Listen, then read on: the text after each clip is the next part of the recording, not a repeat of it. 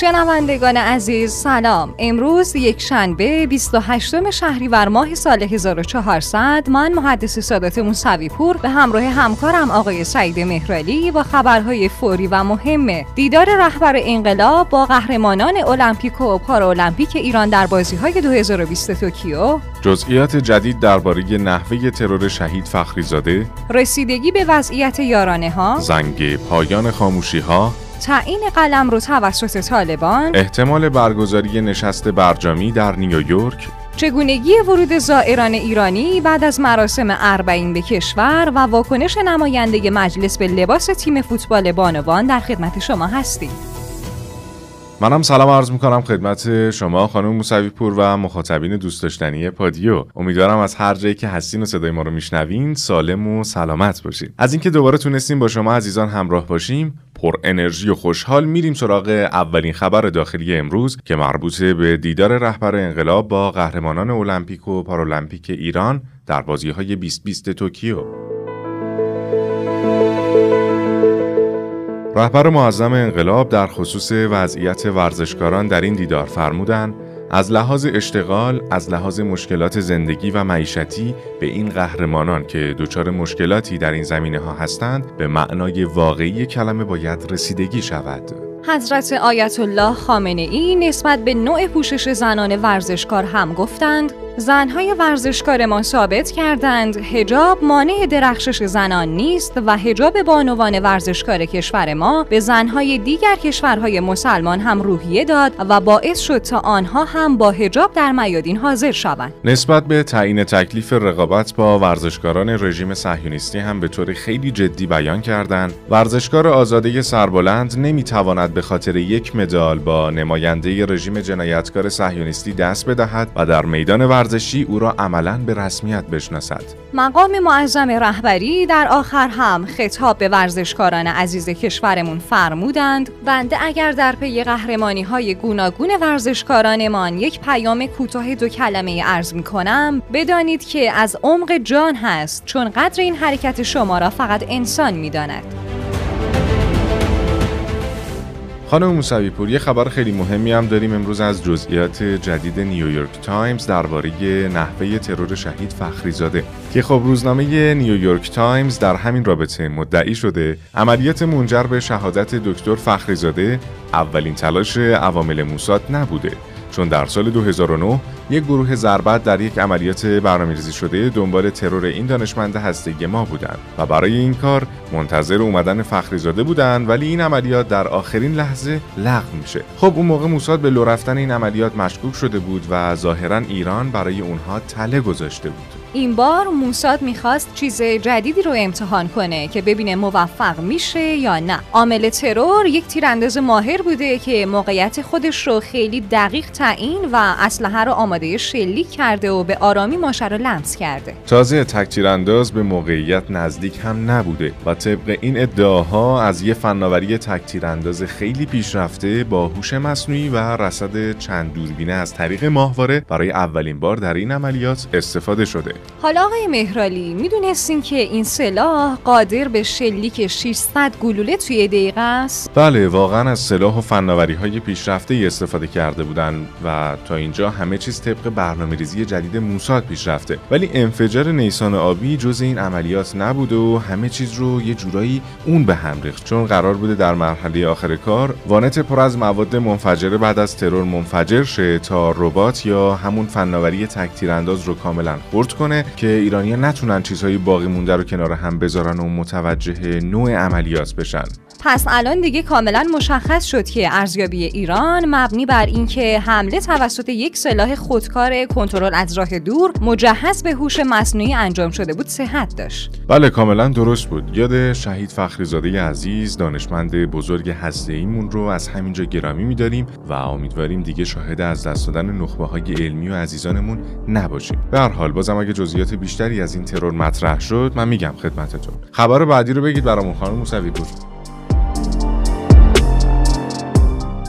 خبر بعدی در خصوص رسیدگی به وضعیت یارانه هاست که خب عبدالملکی وزیر کار در خصوص افزایش یارانه اخشار ضعیف گفت در صورت تکمیل سامانه جامعه رفاه ایرانیان بسیاری از افرادی که البته خیلی زیاد هم نیستن و باید یارانه اونها تغییر کنه مشخص میشن. دقیقا منظورشون چیه؟ منظور اینه که یارانه پردرآمدها طبق فرمول خاصی باید قطع بشه و یارانه اخشار ضعیف افزایش پیدا کنه. که اینطور رجبی مشهدی سخنگوی صنعت برق در رابطه با زنگ پایان خاموشی ها گفته خاموشی ها تموم شده و هیچ محدودیتی برای مصارف برق صنایع وجود نداره. راستی اینم بگم خدمتتون که ما در اکانت تلگرامی پادیو underline با و شماره واتساپ 0991 205 0973 منتظر شنیدن صدای گرم و دوست داشتنی شما هستیم. اگر هم به خبرها و ویدیوهای بیشتری علاقه مندین در گوگل و Castbox رادیو پادیو رو search کنید و یا به سایت رادیو حتما یه سری بزنید.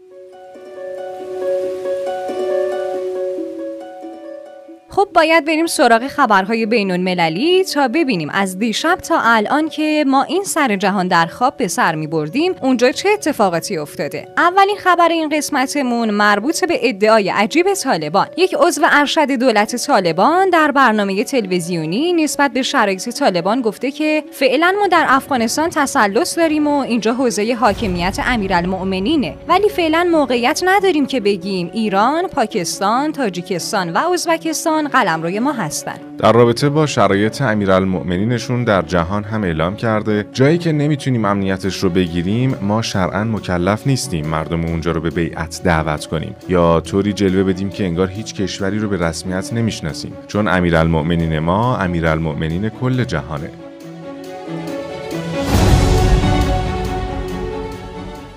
دومین خبرمون در خصوص برگزاری نشست برجامی در نیویورک. بعضی منابع از احتمال برگزاری این نشست چهار به علاوه یک با موضوع برجام در حاشیه مجمع عمومی سازمان ملل خبر میدن. البته موضوع هنوز قطعی نیست اما سالن شورای امنیت برای نشست رزرو شده. یه خبر متفاوت هم داریم از ناراحتی قائم مقام سفیر کره جنوبی. یوکان کیون در تهران با بیان اینکه به دنبال احیای روابط تجاری با ایران هست اعلام کرده که نارضایتی ایران از مواضع کره جنوبی درباره تحریم ها منطقیه. نسبت به پس دادن 7 میلیارد دلار پول ایران هم گفت تا الان از این منابع تونستیم فقط 16 میلیون دلار حق عضویت ایران در سازمان ملل و نزدیک 50 میلیون دلار اقلام بشردوستانه مثل دارو به ایران صادر کنیم. و خیلی ناراحتیم از اینکه نمی‌تونیم 7 میلیارد دلار پول ایران رو به طور کامل برگردونیم. خبر کرونایی امروزمون در رابطه با ورود زائران ایرانی بعد از مراسم اربعین به کشورمون هست که خب الیاس فتاحی معاون سیاسی امنیتی استاندار ایلام نسبت به ورود این زائران اعلام کرده که تمامی زوار اربعین بعد از این مراسم در پایانه مهران بعد از انجام تست کرونا به کشور وارد میشن و افرادی که مبتلا باشن قرنطینه و به صورت جدا به شهرهای محل سکونتشون ارجا داده میشن.